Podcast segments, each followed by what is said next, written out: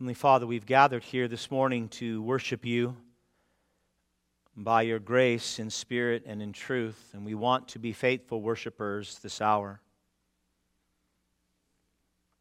I praise you for this passage from the book of Revelation, and I ask, Lord, that you would take this symbolic apocalyptic language and help us to understand it clearly. We want to be people who not only understand your word, but live in accordance with it. So I ask, Father, that as we examine who or what we worship this morning, that we would rightly conclude it is you with all our heart, mind, soul, and strength. And if not, Father, then I pray this would be a day of salvation, that through repentance and faith we would come to know you as the one true living God. Father, we live in a time when there are many false teachers, false prophets, and false priests of many religions, those who spew out lies and captivate the masses, those who call the unsaved to worship the first beast. Give us hearts of compassion, Father, as we contemplate those who are ensnared by these lies, those who are enslaved to sin, and make us a church that freely and boldly testifies to the hope that we have in Christ. I ask this morning, Father, that you would both encourage us with this great vision that John has of the 144,000 on Mount Zion, and that you would rightly warn us, Father, that we would not take for granted um, the times in which we live, but we would see clearly, Lord, the darkness that prevails, that we might guard our hearts and minds and our brothers and sisters as well. I ask, Lord, that you would be honored during this time and that your Spirit would move amongst us mightily and that He would do what only He can do, and that is transform us into the image of your Son. Do that, Father, for our well being, for the well being of this community in which you have placed us. But above all else, I pray you would do it for your glory. You are worthy of it. I ask these things in Christ's name. Amen. Amen. Good morning. I'm very thankful you're here. Um, if you're not open to Revelation chapter 13, please do so. We have um, some verses that you have probably heard multiple times, even if you've never studied the book of Revelation and uh, hopefully you'll get some answers as to what some of those um, terms mean, those symbols mean. Uh, hopefully, by God's grace, there'll be clarity at the end of this. Um, again, we, we want to understand what Revelation has to say. We believe it's God's word. We believe it was given to the church. And so um, we will pray that the Spirit will do that for us. Um, Tim Keller, who's a pretty well known uh, pastor and author, he once said this He said, You don't get to decide to worship. He said, Everyone worships something. The only choice you get is what you worship. In other words, everybody worships, saved and unsaved. Everybody at this moment is worshiping someone or something in bed, in church, or somewhere else. We worship what we value most. We do so by giving that object of our worship, our affections, our thoughts, our time, our energies, our money, indeed our lives. What we worship, we give our lives to. It may be work or school. It may be money or, or fame. It may be sex or entertainment. It may be religion or it may be God. But we all worship someone or something. And that worship is evidenced in our lives. We can see it and we can observe that. We can see it in how we live, who we listen to, how we go through our days, where you've placed all your hopes and dreams will determine and tell who or what you worship. And even though we don't get to decide whether or not we worship, everybody worships and worships worship matters both in time and for eternity. And from our passage today, what I hope us to, I hope for us to see is that anyone who is not worshiping the one true living God is worshiping a false God or a false idol. And in that worship, they are enslaved now. They experience slavery on this side of eternity. And one day, they will experience eternal suffering because of their worship of that idol. But the passage also shows us that if we worship the Creator, the one who made you and the one who is worthy of all glory and honor and praise. If you worship God through Jesus Christ, then not only do you have freedom in this life, but your eternal state, as we see at the beginning of chapter 14, is one of true, everlasting joy. Real joy. Not the kind that we experience that is fleeting, but joy that is based upon the person of God. And so this morning, what I'd like us to do is get a clear picture of these two worshipers. And there are only two. You either worship God or you worship an idol. In Revelation 13, we find ourselves between the seven trumpets and the seven bowls. We haven't made it that last cycle, which will once again recapitulate the ending of God's story. And during this period from Revelation 12, 13, and 14, God, is, God has given John multiple visions. And each vision gives us uh, some revelation we wouldn't have otherwise. Kirk and I were talking this past week that had we, if we didn't have revelation, there's so many pieces of this end of the story of God's redemptive story, and so many things about life we would not understand. We'd have to guess on and we might guess right or we might guess wrong, but thankfully, the book of Revelation gives us several of these. We've had a, a chance over the past several weeks to look at them. Um, this morning, we get more details on the false worship of beast number one, and today we're introduced to beast number two. Um, but it, we, are not going to end there because we're going to. I want to touch on chapter 14, and that is the great vision that John has of the 144,000 uh, on Mount Zion with God the Father and with the Lamb singing. And so we will we'll end our time together with that and hopefully cause you to rejoice deeply in your Savior. Um, this passage should do two things for us. It should warn us. It should warn us that that second beast is deceptive, and we want to guard our hearts and our minds and hopefully guard one another. And the second thing, it should encourage us deeply. It should encourage us with that hope that we have of that day when we get to be on Mount Zion with God and the Lamb. So, only two points today from the passage. Number one, worshipers of the beast, and number two, worshipers of the Lamb. And I, I really want you to examine your hearts this morning and ask yourself, which one am I? It doesn't matter if, you, if you've been in church your whole life and you've been baptized and you're part of a, a healthy church. Ask this question Is your life, does your life reflect worship of Jesus Christ the Lamb? Or does it reflect the worship of the beast? The theme of the sermon is simple. It's like the question is this, what cap or the statement, what captivates your heart determines your worship. What has your heart determines who or what you worship. So point number 1, worshipers of the beast. Look at verse 11. Verse 11. Then I I saw John is speaking and he gets another vision. Then I saw another beast rising out of the earth. It had two horns like a lamb and it spoke like a dragon. So remember, we're in apocalyptic genre, so the language is symbolic, primarily symbolic. The first beast we saw last week, the first beast came out of the sea, and we saw that that first beast symbolized evil governments, governments enslaved by Satan and used by the evil one to both enslave mankind and persecute the church. And this week, John gets another vision, and we see here a second beast, and this beast comes out of the earth and he's identified elsewhere in the book of Revelation as the false prophet. We get that name in chapter 16, 19, and in 20. And this second beast parodies Jesus, and you probably got that. He, he appears as a lamb with two horns. So, in appearance, this second beast looks like, is acting like the Lamb of God. It's a parody of Jesus Christ. But when the second beast opens his mouth, he does not sound like Christ, and he did not speak like Christ. He has words of Satan, and his words are against God, against God's word, and against God's people, the church. The second beast, very simply for you, so that we can remember this. The first beast represented evil governments that were influenced by Satan. The second beast represents false religion, or false prophets and false priests of false religion.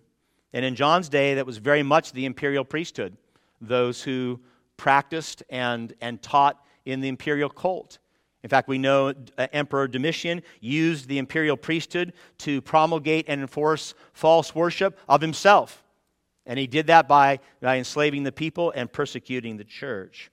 So the second beast represents all government sanctioned false prophets, and false religions that Satan has used in governments for centuries, not just during the time of John. And he's used these false prophets and these false priests and these false religions to enslave the masses, which we see today. And I'll give you some examples of that in a bit. And certainly to, to persecute the church. Now, this should not surprise us. It didn't surprise the disciples. Jesus made this prophecy all the way back in Matthew chapter 7. Jesus said, Beware of who? Of the false prophets who come to you in sheep's clothing. But inwardly are what? They are ravenous wolves. So, together, the dragon, who we know is Satan, the first beast, which we know represents these evil, totalitarianistic governments, and now the second beast, which represents the false priests and the false prophets of these false religions, they make up what many commentators call the unholy trinity. Now, we believe in the Trinity, right? Father, Son, and Holy Spirit. And what we have here is this parody of the Trinity in the book of Revelation. Not Father, Son, and Holy Spirit, but Satan, Beast 1 and Beast 2. And it is a most vile representation of the Godhead.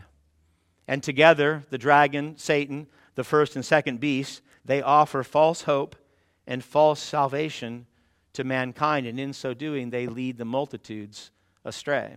And this is what they want to do. The question is, how exactly does this unholy trinity, this false trinity, how do they accomplish their work? How do they captivate the masses and bring them into the darkness and enslave them? Look at verse 12. Verse 12, it, speaking of the second beast, so you're thinking now false religion, false priests, false prophets.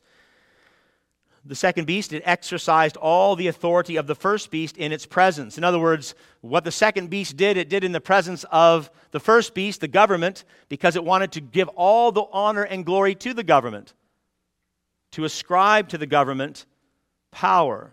Look at the latter part of verse 12. The second beast makes the earth and its inhabitants worship the first beast, whose mortal wound was healed. So the second beast, false religions, false teachers, they bring attention and glory and honor, getting the people to bow down and worship the first beast, which we know to be evil governments. The question is, how do they do that? I mean, how does the second beast get the first beast to be worshiped by so many people? Now, uh, worship is from the heart, all worship whether it's worship of God or worship of idols. It's what your heart values most, it's what you treasure. And so the second beast doesn't come along and use force or, or by gunpoint force the masses to bow down to the first beast, to these deceptive governments. Instead, they use deception. They capture what the flesh wants most. And they do it by persuasion and lies. Look at verse 13. It Speaking again of the second beast, it performs great signs, even making fire come down from heaven to earth in front of people. Verse 14, and by the signs that it is allowed to work in the presence of the beast, the first beast, it deceives those who dwell upon the earth. It deceives all those. Remember, earth dweller was that term in Revelation that means all those who are not saved, all those whose names are what? Not written in the book of life. So it deceives all those who are not saved, telling them to what? To make an image for the, for the, first, for the beast, the first beast, that was wounded by the sword and yet lived. Telling them to what? To worship or bow down to these demonic governments. So just as Elijah was empowered by God to call down fire from heaven when he was doing battle with the prophets of Baal, the priests of Baal in 1 Kings 18, John reveals here that Satan will empower this second beast, these government sanctioned false priests and false prophets. He will empower them to perform misleading, false miracles and signs and wonders to captivate the masses.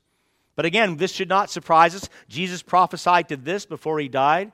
Matthew chapter 24, verse 24, Jesus said, For false Christ and false prophets will arise and what? Perform great signs and wonders, so as to lead astray, if possible, even the elect. Even the elect. Paul, in fact, Paul in his second letter to the church in Thessalonica, he gave a very similar warning to Jesus' warning, but with some clarification. This is helpful. Listen. This is Second Thessalonians chapter 2, verses 9 and 10. Paul said, The coming of the lawless one is by the activity of Satan with all power and false signs and false wonders, and with all wicked deception for those who are perishing because they refuse to love the truth and so be saved. So we're dealing with false signs and false wonders from false prophets of these false religions. Right? It's all deception. It's all intended to mislead and get people to bow down and worship these demonically influenced governments, to deceive the world. and many follow because they're deceived in thinking that these, this first beast, these demonically influenced governments, have real hope, real salvation, that they offer real answers to real needs. And so the masses go after them. But they're false hopes. Every single, every single hope that a government offers to its people of saving its people, of offering salvation to its people, is a lie. And we know here from the book of Revelation, it's a lie that comes out of the pit itself. Now, governments have been doing this. If you've ever taken a political science class or um, U.S. history class or just a Western Civ class, governments have been doing this for centuries. Governments make false promises all the time to their people. People believe it and they bow down to those governments. In Islamic states, the promise has been consistent now for centuries. They, they promise a holy jihad that they will conquer, and one day all nations will what? Will worship Allah. Right? So that's a promise, a utopian promise that they make. Um, in, in communist states, we know that they promise a form of what's called a, an economic utopia. That one day, if all countries become communist in nature, no, there'll be no more haves and have nots. They place that hope there. In Western states, we promise what? We promise economic prosperity and personal freedom. That's what we put out there. And we say, we're going to give it to you if you follow us. In third world countries, it's just a better standard of living. Governments that come into power say, we're going to make your lives better because your lives are so bad right now. In other words, the prophets and priests of every nation offer hopes of salvation and prosperity, not in Christ, but in the government itself and in those who govern. I don't know if you had a chance to listen to the State of the Union a couple weeks back, um, but President Biden, in virtually every point that he brought up, everything from our, our current economic situation to race relations to energy independence, every single solution was the same. He said, if you give us power, we'll pass what? More laws and spend more money, and we will solve all of your problems. We will be your Savior if you give us power to pass laws and spend more money. You see, in the Western world, money and legislative power are our answers, or they're our perceived answers. We think that if we spend more money and we pass more laws, the modern prophets and priests tell us things will not only get better, that one day we'll achieve that state. That state of what? No economic hardship, no cancer, no more racism. Right? That's what we're told and so, what do we do? What do the masses do? We say, here's more money, pass more laws, and we find ourselves in 2023 thinking, hmm, it doesn't seem to work. It doesn't seem to work because it is a, it's a lie from the false prophets and false priests of our time. They're everywhere, right? And those who speak out against such lies, even here in the United States, you are silenced or you are dehumanized you might be fired from your job. You might be kicked out of school. Look at verse 15. And it, the second beast, for these false prophets and these false priests, was allowed to give breath to the image of the beast, so that the image of the beast might even speak and might cause those who would not worship the image of the beast to be slain. And so, what's fascinating, what happens is, as the false priests and the false prophets of every nation cry out to the people, they give justification and credence to the government to do whatever the government wants to do.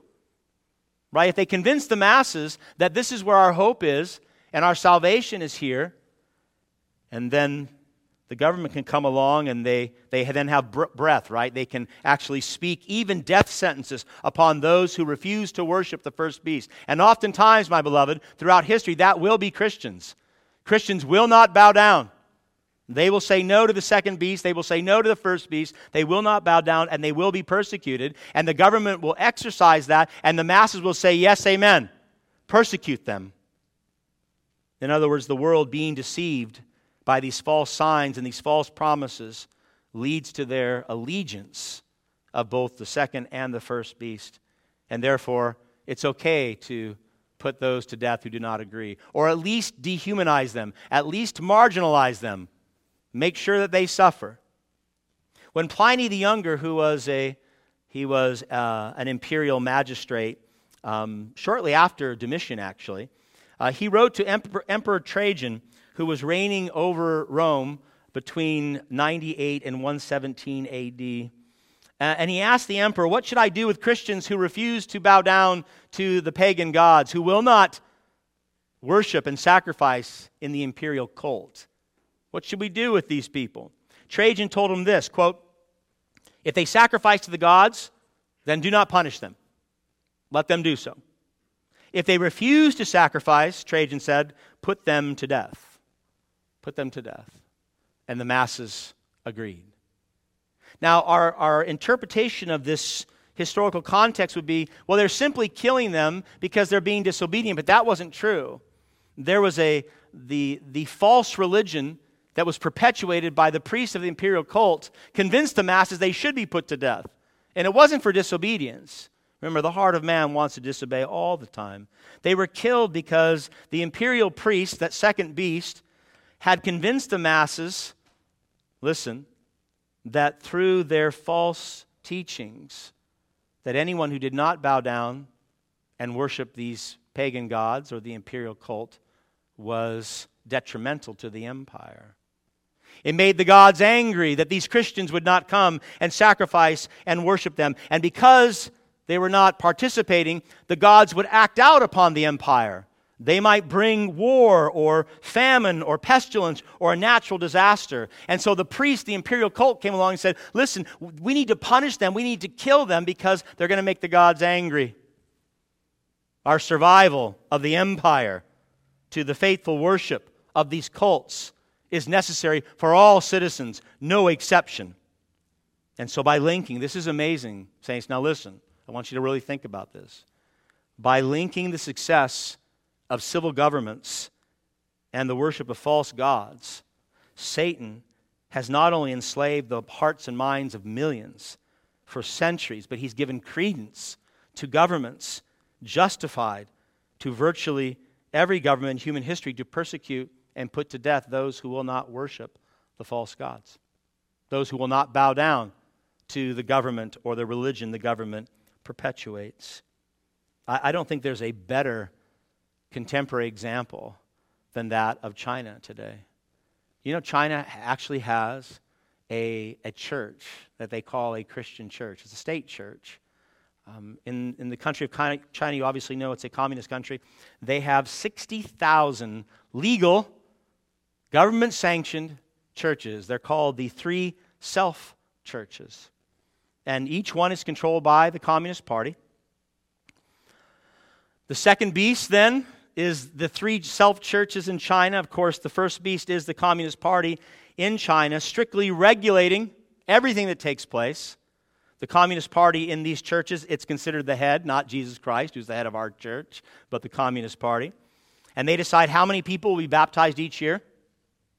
They decide who will be a preacher in their churches. They will decide exactly what they preach in those churches. All preaching in these supposed, they're supposedly Christian churches. All preaching in these supposedly Christian churches, this second beast must glorify and affirm the party first. And it cannot in any way teach to or affirm the life, death, and resurrection of Jesus Christ. And yet they are called what? Christian churches. In these so called Christian churches, Bibles are prohibited. All evangelism is prohibited. Worshiping outside these churches is prohibited. Preaching against abortion is prohibited. Printing or distributing Bibles is prohibited. Strange church, is it not? I don't think any of you would attend such a church.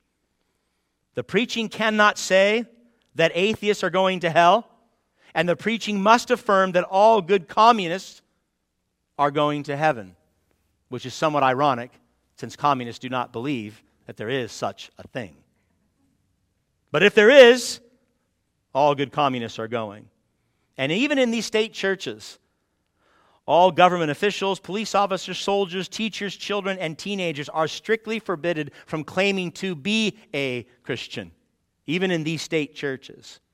So the Chinese Communist Party and the Chinese state church are modern day examples of the first and second beasts, almost as pure as you can get from the text, one feeding upon the other, and both operating under the authority and power of Satan to do what? To enslave the masses and to persecute the church, to enslave those who do not know Christ and to go after those who do. Look at verse 16.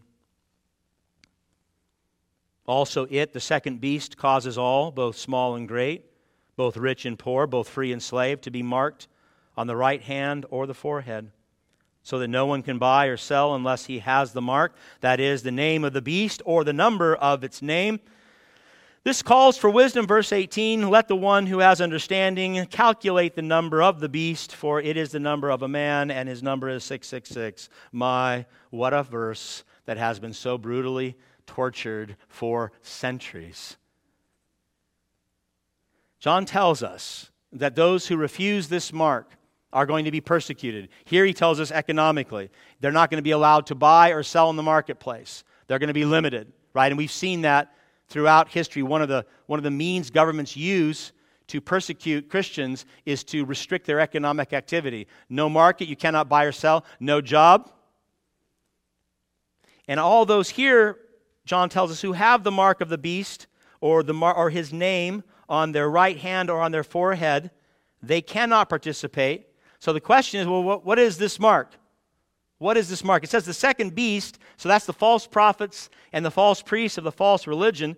They, they're the ones who have marked these people, regardless of, did you notice that, of class or distinction? It's all people who are not in Christ, and they're marked on their right hand or their forehead, either with the name of the beast or his number, which is 666.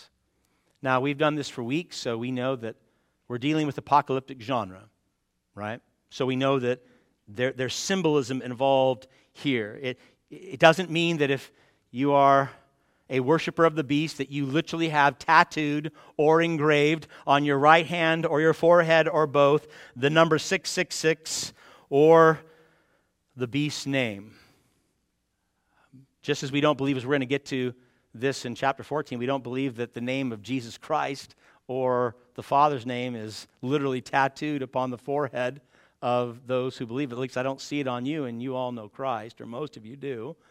So it doesn't mean that.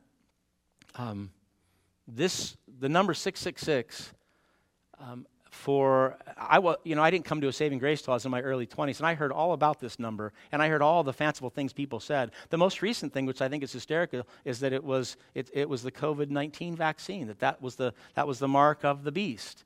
Um, I mean, it's been insane for some time. That's insane. I think I do. I think that's a horrible interpretation of Scripture and very very dangerous um, to try to attach something um, like that, as if, the, as if the seven churches in Asia Minor would have known about the COVID 19 vaccine and interpreted as such. Um, I don't think so. Um, the markings on one's hand or forehead symbolized what? Symbolized allegiance. It symbolized loyalty. It symbolized worship. What we value most is upon our hearts and minds on your forehead, and what you have given your life to is what you use your right hand for right? So we're talking about what captivates your heart and what you've given your life to that represents these numbers, either this number or the name of Jesus or the Father. Now, it says that wisdom is called for in verse 18, um, which is, again, fascinating in light of how little wisdom has been applied to this verse in its real application. It's not wisdom to decipher some ancient mystical code. It's not. It is the wisdom to calculate the number or the nature of the beast. Well, what is that? It's discerning the depth of evil of Satan and certainly his allies, the first and second beast, and all those, my beloved, whether we want to believe it or not, all those who are not in Christ, whose hearts are what? Totally depraved, have that marking 666. In other words, all those who have been ensnared and enslaved in the devil's trap, engaging in idolatry and false worship for centuries. You see, the number 777 represents perfection, righteousness, godliness. But John tells us that the number of the beast, the number of a man, is 666. In other words, 666 is the perfect representation of all that is in opposition to God, all that is good, all that is righteous. It is anti God, it is anti Christ. So if 777 represents holiness and perfect goodness, then 666 represents the total depravity that we see here in Satan, in the governments, in the false prophets, in the false priests, the false religions, and all those who worship them. It is the totality of evil that's being represented here in this symbol. And the emphasis here in Revelation 13 is, is on just how wide and pervasive the system of evil is and the degree to which governments and false religions and false prophets allow and cultivate for that in culture. Beast after beast, seemingly wounded, rises up again. Government after government. Different political forms. We We've seen communism, fascism, democratic socialism, and I would say democratic republics, and different places throughout history, but always with the same effect the enslavement of man to the worship of Satan and the persecution of the church. Those are the two, and that is the goal. Enslave man to worship Satan and persecute those who have been redeemed in Christ. So John's given these visions so that we might know these truths, so that we might be able to say, I can look upon the world, I can see government, I can see the false priests and the false prophets, and I can understand what's happening. And in that understanding, what? I will not be led astray. I will stay a course in Christ. I will, even though I'm pressured to cave in on all sides, I'm pressured at work and I'm pressured at school, and even in my own home, I'm pressured to listen and capitulate to the ways of this world. In Christ, we say, we will not. By the power of the Holy Spirit, we will not. John's equipping the church to remain steadfast, especially when it's difficult, especially when bowing down to the first or second beast means suffering or persecution. God has provided these revelations to his people so that we won't be deceived, so that we understand who the first beast and the second beast, who they are, and that we won't be led astray down that path. Now, in the United States, that means guarding your ears, guarding your hearts and minds from the false prophets and the false priests of our day. All who teach and preach, listen, lies that run contrary to the Word of God. Call us to put our faith and our hope in what? In the first beast, in the government, or those in power to save us.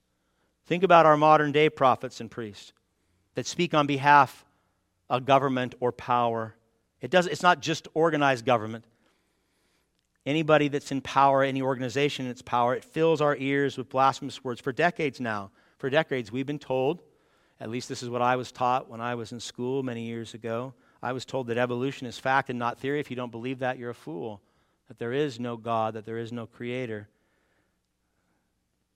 We were taught years ago that freedom is the ability to do anything you want whenever you want. We were taught that men and women are the exact same, that sexual freedom is a human right, and that divorce is perfectly acceptable. When we were younger, we were taught that the only moral absolute is that there is no moral absolute, and that the most important thing in life is to be what? True to yourself. Those are teachings now that we've had for decades that have permeated the culture and certainly permeated the public schools. More recently, these government sponsored prophets and priests have been telling us we, we say today, we talk about it as though it's crazy. We use that word crazy a lot. I would like to reorient you to use the word demonic. That's more appropriate in its extreme nature. We're told today that the modern day prophets and priests tell us that marriage is not limited to one man and one woman that you can choose and then choose again your sexual identity and gender. And they tell us that pumping teenagers full of hormones and then surgically mutilating their bodies in the name of gender fluidity is a virtue and none of the parents' business. They tell us that the great existential crisis of our time to mankind is not sin, it is the environment. We are told that if you're not woke, you are ignorant or you're a racist. And they tell us that if you don't have a race, gender, or economic intersection, then you need to seek forgiveness or refrain from talking. They tell us that our children should be raised and decisions made for our children not by parents, but by the government. My beloved, how many once sound evangelical churches in the West have listened to these lies and become state sponsored churches? How many? In the last two or three decades, just like the three self church in China, listening to the lies of these prophets and priests perpetuated through government and those in power. The Anglican Church, the Episcopal Church, the United Methodist Church, the Evangelical Lutheran Church, PCUSA, and countless non denominational churches are now part of that unholy trinity, participating in the perpetuation of these lies in the name of Jesus Christ. And how many professing Christians in the West have fallen into Satan's trap and become part of the unholy Trinity. All in the name of love, all in the name of tolerance, many in the name of progress, because we want to be progressive thinkers. Thousands of churches and tens of thousands of Christians right here in the United States have become subject to the teachings of the second beast. Real time. John tells us this. It is a warning of the highest measure. And I would say today, in light of our cultural moment, a warning that we need to hear to understand so that we can what? So that we can be on alert. 1 Peter chapter 5 verse 8 be, be alert and sober minded why your enemy the devil prowls around like a roaring lion looking for someone to devour well how does he prowl he prowls through governments he prowls through false teachers and political pundits he prowls by putting pressure on you to capitulate to forsake the word of god to turn away from scripture to stop thinking and speaking and living like a christian so, what hope do you have, my beloved, of persevering to the end? I mean, in light of our cultural moment, I would say that the first and second beasts are pretty active. They're pretty active today. What hope do you have of remaining faithful amongst such powerful and persistent enemies? And what assurance can you have now that in the end you're going to be welcomed by God and not cast out into the lake of fire with Satan and the demons and all those who worship them? I got one more point. I pray you're still with me. Point number two worshipers of the Lamb. So, in the first, first verses we saw there at the end of chapter 13, we saw the, those who worship um, the beast. Here, I want to show you a dramatic shift in the text. Um, I know that in our Bibles we have, we have chapters and we have subdivisions. That wasn't there in the extant manuscripts. This transitions right out of the realm of the beast and the darkness and the mark of of the beast, 666, right into the heavenly realm. Um, look at the shift here, and it's a dramatic shift. We go from the two beasts on earth to the reign of the Father and the Lamb in heaven. Look at verse 1, chapter 14. John says, Then I looked, so a new vision now, and behold, on Mount Zion stood the Lamb, and with him 144,000 who had his name and his Father's name written on their foreheads. And so, through this divine vision, John now is transported off the earth, seeing what was taking place there. He's transported out of the darkness and he's placed on Mount Zion. Mount Zion in the Old Testament was um, um, represented the, the dwelling place of God. So he's on Mount Zion, the dwelling place of God, and he sees there, he sees the Lamb. Of course, we know this already in our studies. The Lamb is the crucified, risen Savior. It is Jesus Christ, now seated upon the throne. And John sees him standing, and you say, Oh, I know why he's standing. He's standing because he's reigning. He is currently reigning over the heavens and the earth. He is the what? He's the King of kings, and he's the Lord of lords. So, unlike the deception of the mortally wounded governments that rise to power and then fall again, and then another government rises to power and falls again, this truly is the mortally wounded one who died and was raised from the dead. This is the one who upon the cross gave his life. He suffered, he died, he was buried, and on the third day, as we know the scriptures said, he rose from the dead and he has ascended into heaven. And millions follow him rightly as he should be followed, not like the beast or the second beast. He stands and he reigns and he offers to mankind real hope. Real hope of overcoming sin. But one of the things I hope you noticed here is that he's not reigning over the heavens and the earth alone. Look at the latter part of verse 1. So here's the Lamb, here's Jesus Christ, standing, reigning, ruling, and with him, 144,000 who had his name and his father's name written on their foreheads. Now, the 144 we already have argued this point. That is all those who are redeemed in Christ. From Genesis chapter 4 until that day he comes again in glory, it's all those who have been what? Saved by grace through faith in the Lamb, in the blood of the Lamb. And they all have Jesus' name and God the Father's name both written on their foreheads. So again, it's apocalyptic genre. It's not literally Jesus' name or the Father's name on the forehead. We're told this in direct contrast to what? In direct contrast to the name of the beast and the number of the beast being written on the right hands and the foreheads of those who worship Satan. In other words, the markings here, they're not literal, they are relational. They're relational. The markings of the beast or the markings of, of the redeemed reveal who we belong to.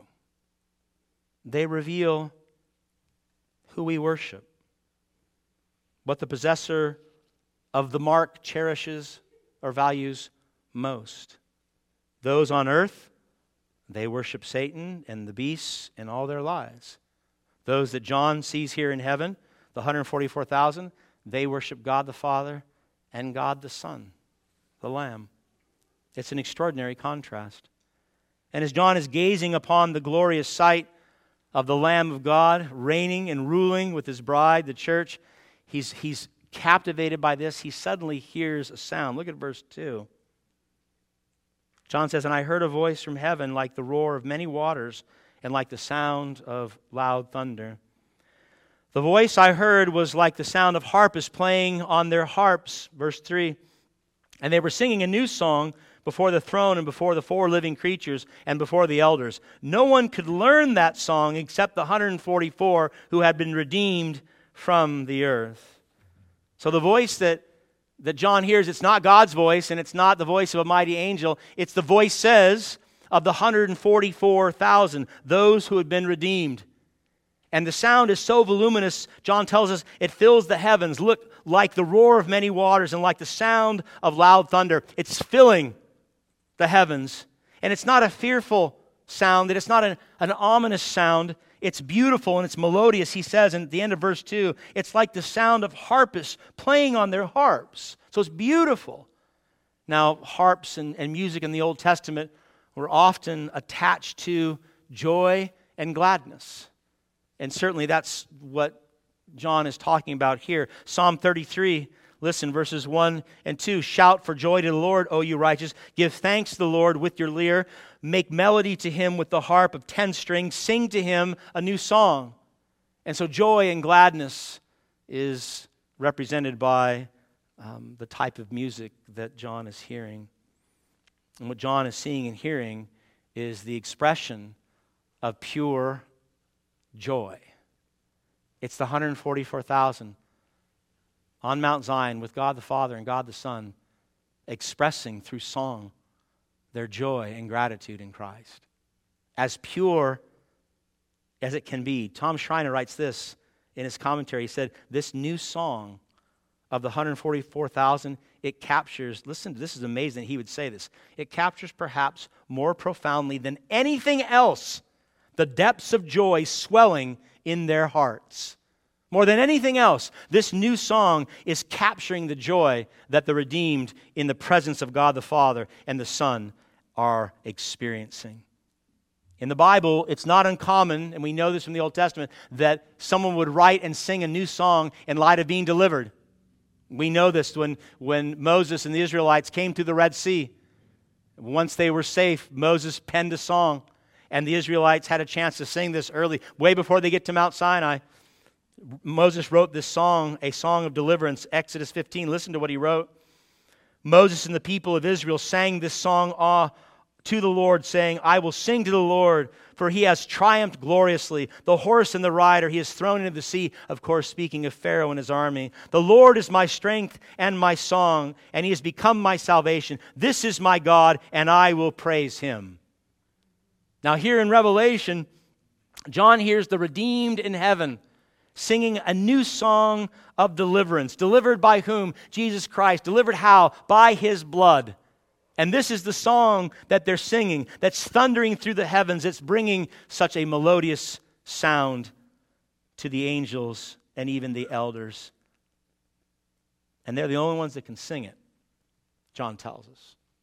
Not because the song was so hard to sing, it's not because it wasn't a, a corporate song. They're the only ones that can sing it because in order to sing it, you had to be redeemed by the blood of the Lamb. You had to experience salvation by grace through faith in Jesus Christ because of his death and because of his resurrection. And if you experience this, then you could be part of that 144,000 choir. You had to be one, John says, redeemed from the earth. You had to be one pulled out of the clutches of Satan and the first and second beast, pulled out of the darkness, redeemed out of the idolatry, out of the lies, to sing this new song meant you were going to sing a song of praise and adoration, eternal praise and eternal adoration for the Lamb of God who won your freedom by his own blood. This song filled the heavens with praise in a thunderous, joyful way, and it will for all eternity as God's people will sing this new song. What a stark contrast, my beloved, to those on earth. What a stark contrast to those marked by the beast rather than marked by Christ. Their end, we know, is destruction. There will be no joy, no new song, no beautiful melody, no gladness. The only sound that will be heard for eternity will be that of moaning. Those who are marked with the name of the beast or with the number 666 will be those who are under judgment of God. The sound of moaning will be from their weeping and the gnashing of their teeth. The contrast here cannot be more extreme. John fully intends it to show you the picture of those unsaved worshiping Satan and the first and second beast, marked by their names and their number. And then suddenly we're cast into heaven, and now we get a glimpse of the redeemed. And they instead they're named by God, they belong to God, and they're worshiping their Savior. The contrast, I believe, should compel anyone with even the slightest sensibility to want heaven, to want God the Father, to want Christ and the community of the saints experiencing what? The fullness of joy, what your heart was made for to worship God, to be in the presence of God, to enjoy the glory of God, to serve God. That's why you were made. And in Christ, that's how you are redeemed. I guess the question for us as I close is who makes the choir? I mean, who's in the choir? Do you have to have a really good voice? If so, I'm in trouble. You might be too. What is the qualifications of, of being in this choir? It can't simply be claiming to be a Christian. There are many in these false churches, certainly here in the United States and China and around the world, who claim to be Christians who do not know Christ. We must never forget what Jesus said clearly in Matthew chapter 7. On that day, many will say to me, Lord, Lord, they're in these false churches. Did we not prophesy in your name and cast out demons in your name and do many mighty works in your name? And then Jesus said, I will declare to them, I never knew you. Depart from me, what? You worker of lawlessness. So to be in the choir cannot mean simply being a member or participating in a church. John actually gives us two qualifying characteristics of how you get into the choir, of how you make it in. I want you to ask yourself as I close with these two points I want you to ask yourself, is this me? I mean, is it me? You're marked right now. You're either marked with the name of Jesus and the Father, or you're marked by the name of the beast and the number 666, right? This very moment. So the question you want to ask is what's my marking? What's my heart? Who or what do I truly worship this morning? It doesn't matter yesterday, and tomorrow is in the future. What about today? Who do you worship today? Characteristic number one, look at verse 4. John says, It is these, those who are in the choir, it is these who have not defiled themselves with women, for they are virgins. Now, this better be symbolic, or many of us, especially if we're married, are in big trouble, right? Um, it, it can't mean you have to be literally a virgin physically in order to be part of the redeemed of God. Um, it's symbolic for, and this is, this, is, this is an easy one to understand, of spiritual adultery. Right? Idolatry is called spiritual adultery, both in the Old and the New Testaments. In the Old Testament, we know that, that God's people were called his bride, the bride of Yahweh. And when the bride of Yahweh would chase after false gods, the bride of Yahweh was committing adultery against God, their husband. Ezekiel chapter 16, when speaking of Israel, God said this How sick is your heart, declares the Lord God, because you did all these things, the deeds of a brazen prostitute. He's talking about false worship. They bowed down to the first beast. An adulterous wife you have been, who received strangers instead of her husband, speaking of himself.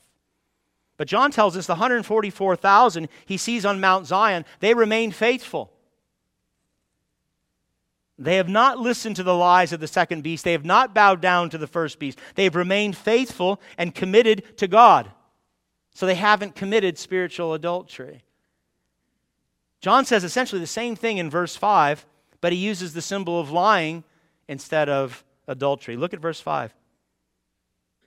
He says, In their mouth, he's speaking of the 144,000, in their mouth no lie was found, for they are, they're blameless.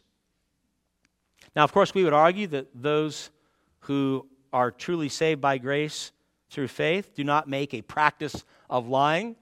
We would argue that. But just as John used singleness in verse 5, he's using lying here symbolically. In the Old Testament, devotion to idols was also considered a lie or a way of lying.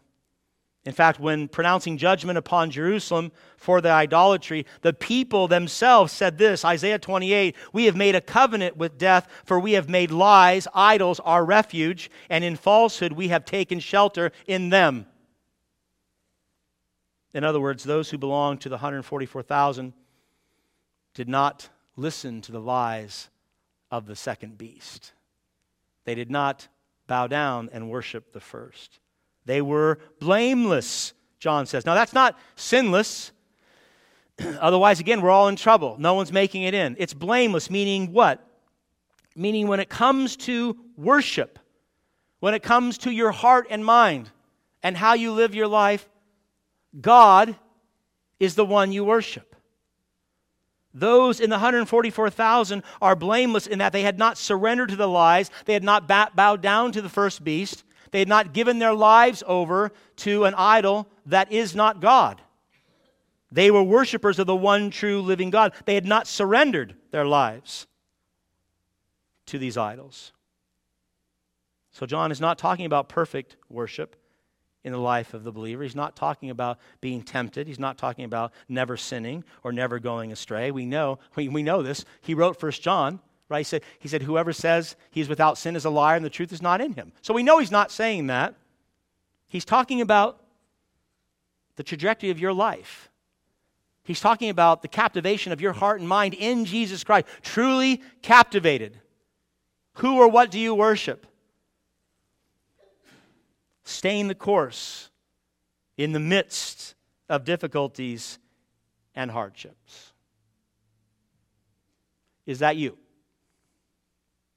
Does that reflect the name or number that's written upon your forehead? This morning. It's you if, after the loss of a loved one or a relationship gone bad, you turn to Christ, you turn to the church instead of antidepressants or isolation to get through your difficult time. It's you if, after the loss of a job or getting set back in your career or school, you trust in God's promise to provide for you instead of panicking and doing something rash or worse yet, turning to the government as your Savior. It's you in hearing all the false prophets tell you, all the lies they perpetuate, and saying, I know that's a lie. I will hold fast to what God says. It's you when your compassion for the lost leads to you speaking the truth in love to them, that they might no longer be lost, but come to know Christ. Your heart and your mind this morning captivated by Christ because you've been saved by grace, truly saved by grace through faith. John says, is a necessary characteristic to be in the choir of the 144,000. It's not work, it's you who you truly are in Christ. But then he gives us a second here.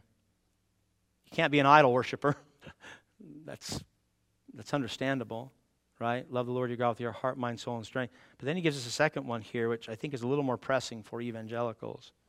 Look at the latter part of verse 4.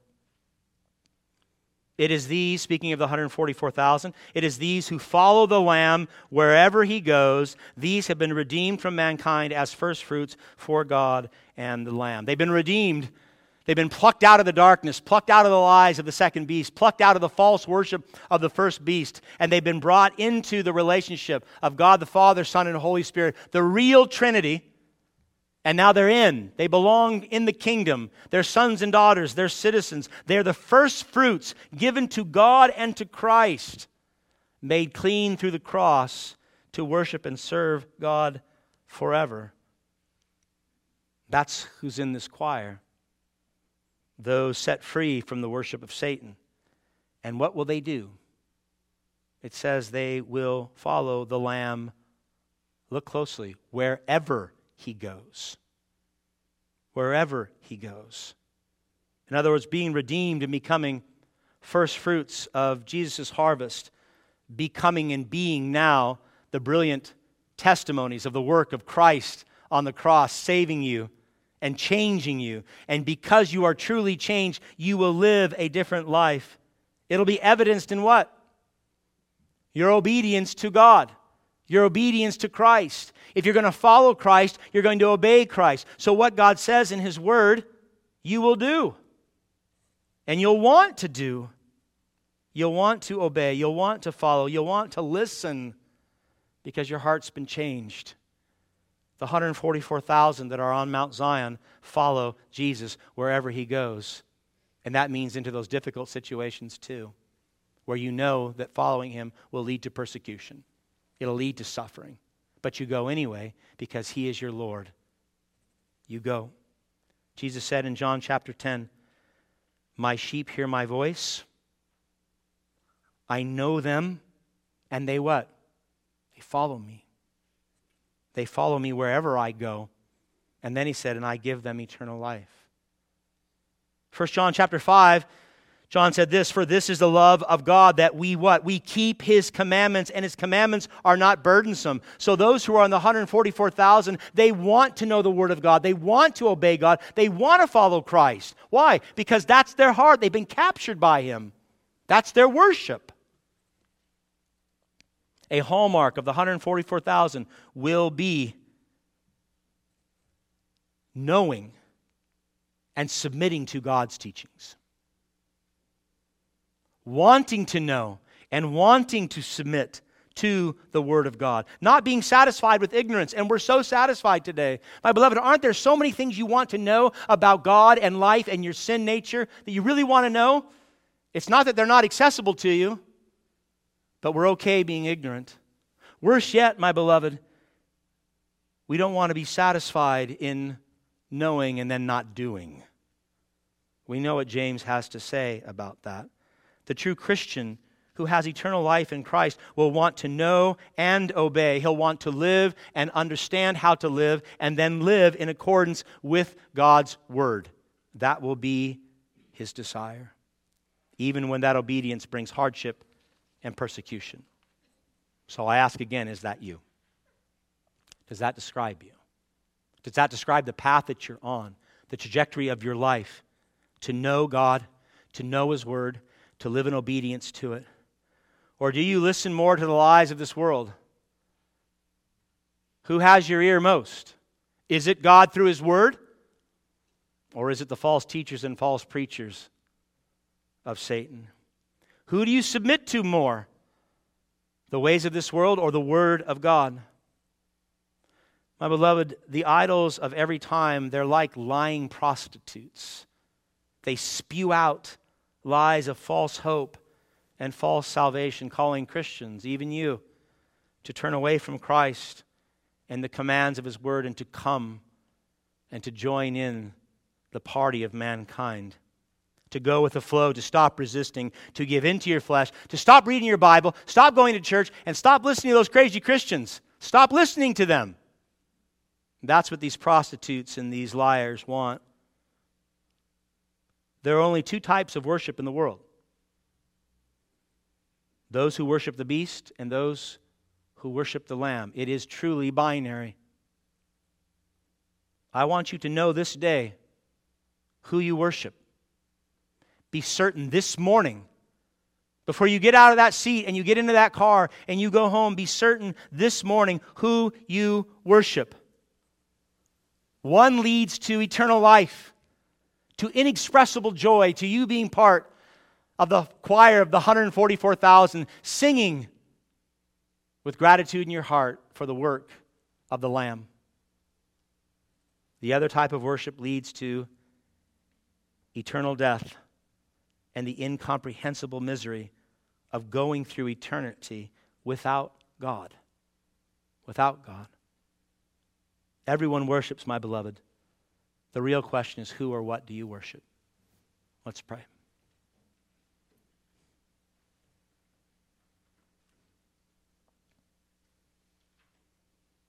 Heavenly Father, I ask that you would forgive us for not seeing things very clearly,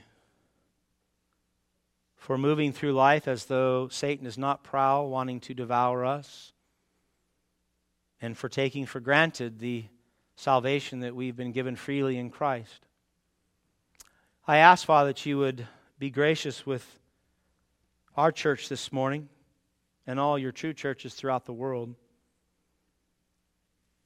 That you would cause us to reflect deeply upon who or what we really worship, who we listen to, how we spend our time and our monies, what is important to us, what are our dreams Cause us to reflect upon these, Father, and ask soberly whether or not it is in pursuit of Christ, that we are following him wherever he goes. I ask, Lord, that for my brothers and sisters in particular, that there be great confirmation that we indeed do belong to Jesus, that we are striving to know his word, we want to be obedient. This is our desire. And for those who are questioning right now whether or not they truly worship God. I ask for salvation, Father, that you be gracious to redeem anyone here who has made a profession or been baptized or joined a church that is still marked by the number of the beast. The contrast is intended to be extreme, Father. Make that known to us by your Spirit and then give us the wisdom to go in the right direction. I pray that for our well being, of course. But I also pray it that we might be the most brilliant testimony that we can to this world. That as your first fruits, those here in the Cambrian Park community, certainly those in our family, our friends, our coworkers would see us and our love for God, and through us you would save many. Make us first fruits, Father, that truly bring you honor and glory, I pray. In Jesus' name, amen.